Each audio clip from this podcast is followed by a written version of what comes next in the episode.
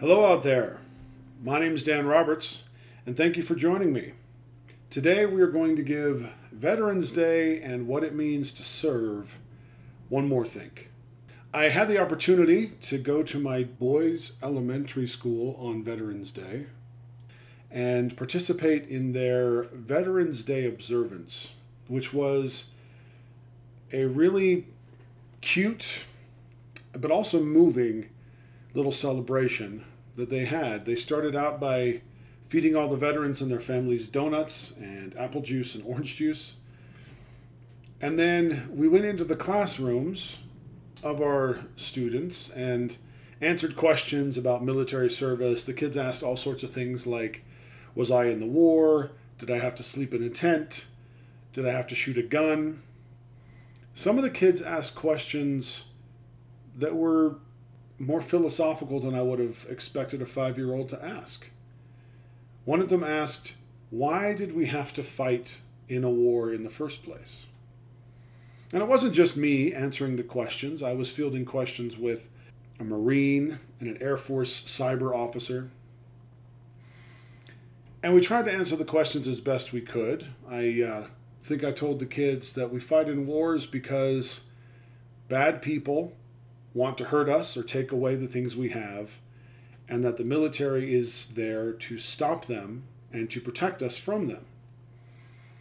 And that's not a wrong answer, that's true, but certainly more simple than a complete answer would be, for sure.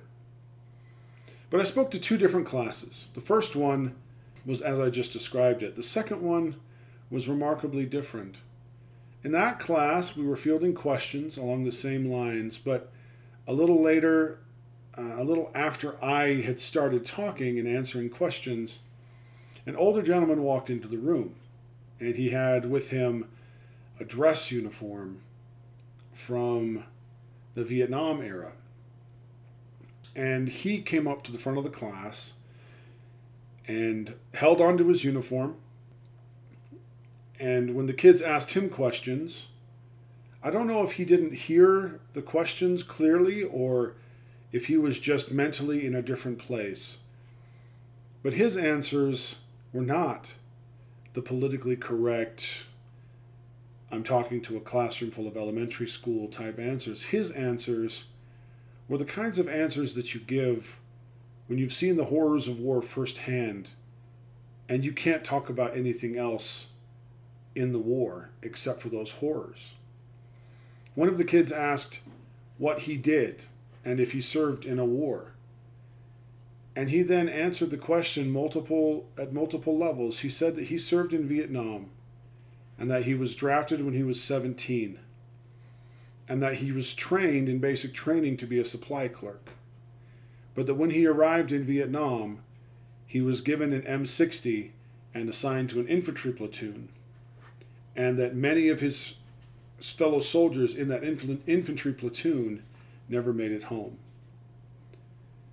Then another kid asked him a question, and his answer was completely unrelated to the child's question. The child asked whether he was in the Army or in the Marines or the Air Force.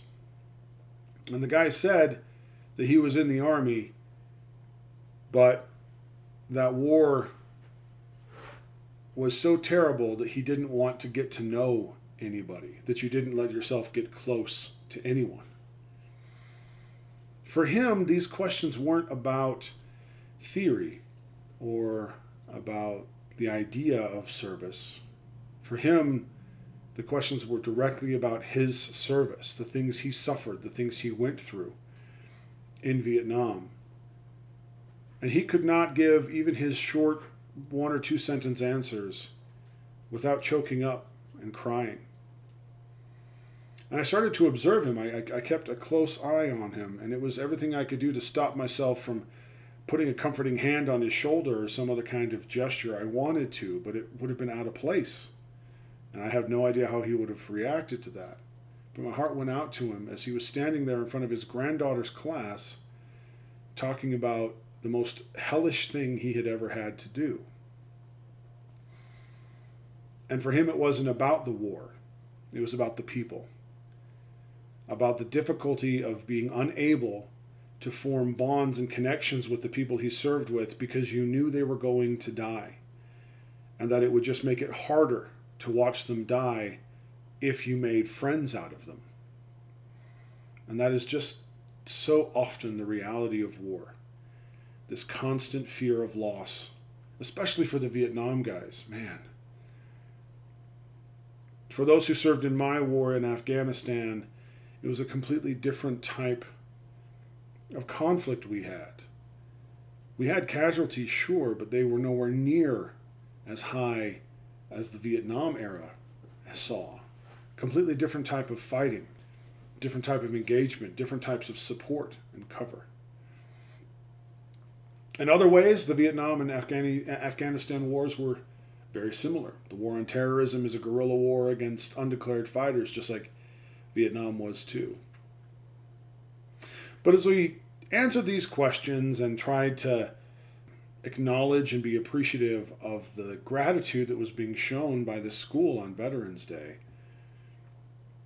it just struck me really strongly, more than it usually does, how much variance there is between military service.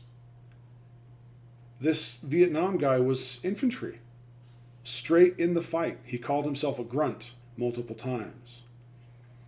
But the other people I was there with were there, was a lieutenant colonel from Space Force. There was uh, the, the Air Force cyber officer that I was with. Myself, who served in the Army Medical Corps.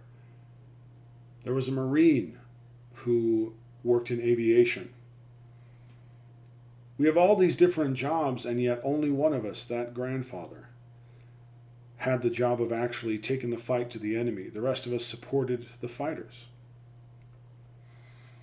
So for me on Veterans Day, the thing that it brought to my mind was how fortunate I am, even within the military, to have served how I served.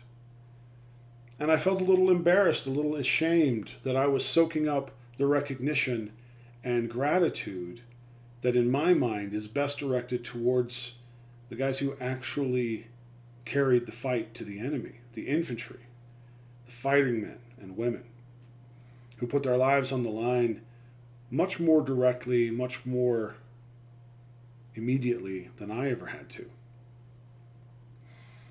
After we were done talking with those two classes, we all gathered up again in the cafeteria at the school, and they pulled every student out of their classrooms and lined them up along the main hallway in the school. And they all had these little American flags. And they proceeded to have the veterans walk down that hall of the school in what they called a walk of honor, sort of like a, a parade in the school hall. That school has more than 600 students in it. And to see them all standing or sitting along a hallway waving their flags, spontaneously starting up with a chant of USA, USA. I walked down that hallway behind that Vietnam veteran and I couldn't see his face. But I saw all those waving flags and the kids saying thank you and waving and smiling. Their gratitude and appreciation for the veterans who served to keep their country free. I really wish I could have seen that Vietnam veteran's face as he walked down that hall. I really wish I could have been inside his head to get a sense of how he was perceiving it. Because what I saw was 600 of the faces of America, the future of America, recognizing and expressing gratitude for the servicemen and women who have allowed their future to stay secure. And it teared me up. It genuinely did as I walked down that hall and saw all those flags waving and the children chanting and smiling and saying thank you. It teared me up that they were saying those things to me. It teared me up that walking in front of me was a man who deserves that credit and acknowledgement much more than I ever did. It teared me up to think that that man probably never got that kind of welcome and appreciation when he returned from his own war where he fought and probably nearly died and many of his friends died. The appreciation that is expressed on Veterans Day is always appreciated, I think, by my generation. But people who are like minded to me always feel like it's misapplied. Our war was terrible, but it wasn't Vietnam. There are so many veterans who served in worse places than my generation did, who had to do worse things than my generation did. And they came home to crowds yelling insults and spitting on them and calling them terrible things. It's to these veterans, these generations, Korea, Vietnam, that I feel the deepest amount of gratitude because they were drafted. They were pulled into a war they didn't want to fight in a place they had no interest in protecting or defending. And yet they still put on the uniform, put themselves in harm's way to defend not necessarily their country but their buddies to the left and right. The guys wearing the same uniform as them, and they may not have ever even known who those people were. And they served their one tour or two, maybe three, and got out and had to start trying to put their life back together and create something like a worthwhile experience after having gone through the hell of war, especially the hell of war that was Vietnam. I have a deep, deep admiration for the generation that fought in Vietnam because they had to do so with such little support from the country that they were fighting for. They fought for the country when they thought the country's war was a waste. My generation fought the wars after 9 11 motivated by the attacks of 9 11. We saw them in our own lives with our own eyes, knew what we were fighting for the guys in Vietnam maybe never knew, maybe still don't know why they were there, what they were fighting for. So this was all going through my mind as I walked down this hallway, listening to the Ray Charles version of America the Beautiful and the chant of USA, USA, and seeing all these little waving flags. And I knew this is what we fight for. This is the whole point. And I deeply wished that that Vietnam veteran could allow that truth into his mind and into his heart. He might not have known what he was fighting for when he was there. But what he actually created in his fight were those little children chanting his country's name in praise and expressing their appreciation of him. His generation's sacrifice may not have accomplished the, the strategic goal of defeating communism in Vietnam, but what it did accomplish was leaving a lasting legacy for modern Americans to know that their military is willing to go to hard places to fight and to die when called upon to do so that their country is full of people who are possessed of that level of bravery and that level of service. There's a line in America the Beautiful that played right as I was thinking exactly these things. And the line is Who more than self their country loved, and duty more than life. I think that sums up every fighting generation we've ever had. And whether or not the war is justifiable, the actions of those who fight in the war are always honorable. If they fight to protect those who cannot protect themselves, if they fight to protect their brothers and sisters in arms, that is worthy of honor. That is perhaps the most honorable of things, not the accomplishment of the mission not the politics behind the war, but the actions of each individual soldier, sailor, marine, airman, space guardian, that we put on the uniform and volunteer to protect those brothers and sisters in arms. That's where all the honor comes from. So on Veterans Day, I will enjoy my day off as a federal employee. I will hit up a few places that are offering free meals or other benefits and snacks. I'll probably go get a haircut. In the back of my mind, though, will constantly be the image of this Vietnam veteran who struggled to talk about his role in Vietnam, who had such intense emotion and such vivid memories that as I saw him later in the cafeteria, he still had the thousand yard stare. He was mentally back there. And coming to this school to talk about Vietnam was an act of courage on his part. It required no courage on my part. My war is not difficult for me to talk about because my experiences were not his experiences. But he struggled. It was hard for him. His war was very, very hard for him. But just like he had the courage back then in Vietnam to pick up an M60 he wasn't trained to use and try to support a unit full of men he had never met before, he showed that same courage today by coming to his granddaughter's school and talking about what it means to him to be a veteran. There was pride in his wife's eyes and in his granddaughter's eyes as they watched their grandpa struggle to talk about his experiences. They didn't seem proud of what he had accomplished as a soldier.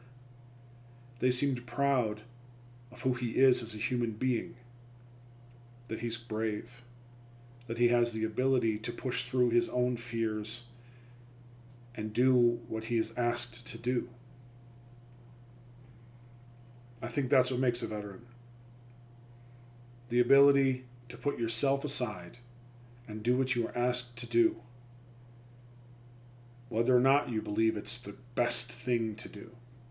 I would ask anybody who's in the sound of my voice to take some time today to find someone to recognize for their service. And if you're saying thank you for your service, that's great. I would ask that you go a step further, though, and ask questions about their service. Ask them where they served, where they deployed, what their job was. Ask them to talk about their experiences. Far too often, people will, will have small talk conversations with veterans about their service, not understanding that we don't talk small about our service. Our service is not small to us. In some cases, it's almost impossible to talk about.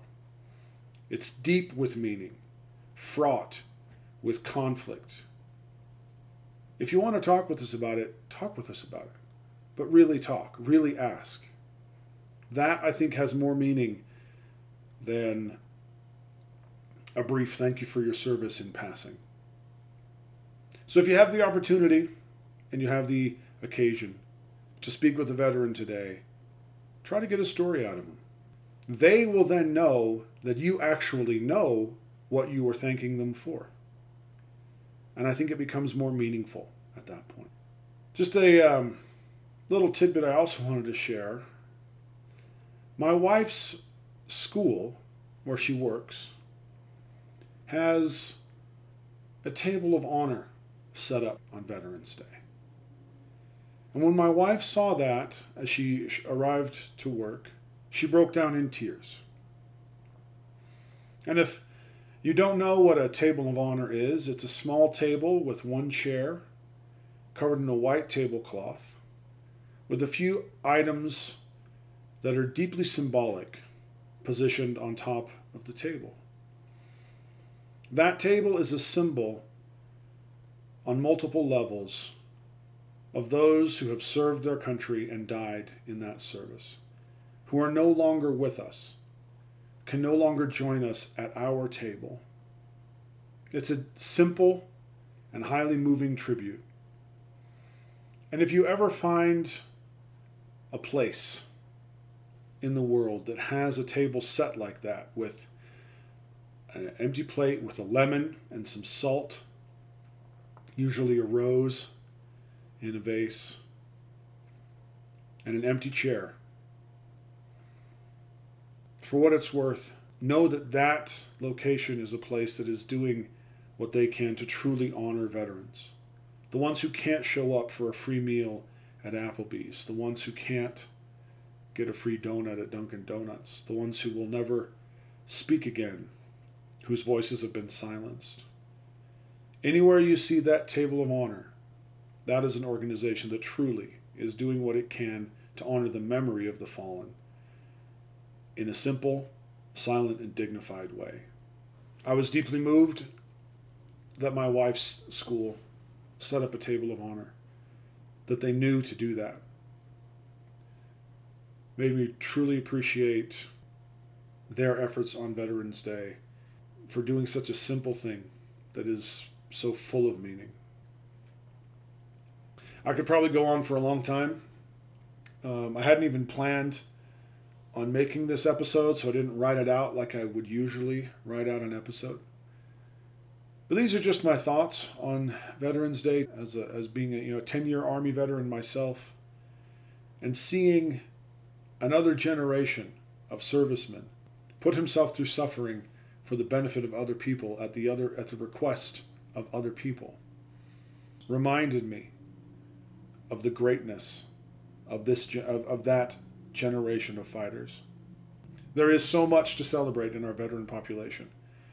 So many levels of service that have been offered. So much wonderful courage to be found on every corner, whenever, wherever you look. It's great that we have today to celebrate those people, to celebrate that service.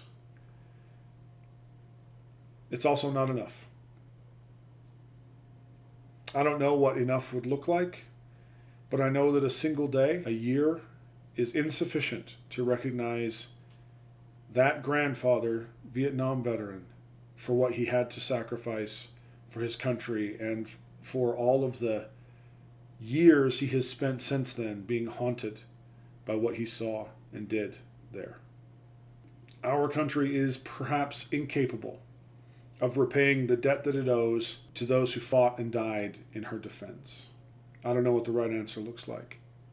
But I know that walking down that hallway at my son's school today reminded me that even though the country might not ever be able to repay us, there is still something worth fighting for.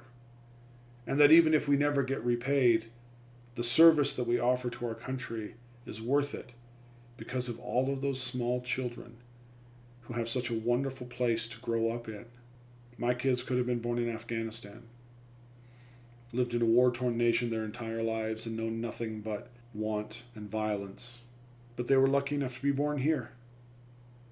Lucky enough to be born in a country that is full of men and women who are willing to serve, to fight, and to die if necessary to protect this place and the lifestyle we have, our standard of living. It's good to be appreciated, and it was great to see all those smiling faces and waving flags. Made me feel very good about what I did, what I continue to do. Made me feel very optimistic about the future of this country. So, thank you to everyone who was involved in setting up that parade and activity today at my son's school. Thank you to all the other veterans who showed up and made it a wonderful activity and uh, event. But thank you most of all to that Vietnam veteran, whose name I do not know, for having the courage to follow the orders of your country when you were drafted, for having the courage to do a job that you were not fully trained to do? And then all these years later, for having the courage to stand up in front of a class of children and mentally revisit those horrors when you were asked to do so. These are the kinds of people I look up to most and deeply, deeply admire. And it is these people I will be thinking of today on Veterans Day. Well, that's all for me today. Thank you for joining me. Let's take care of each other.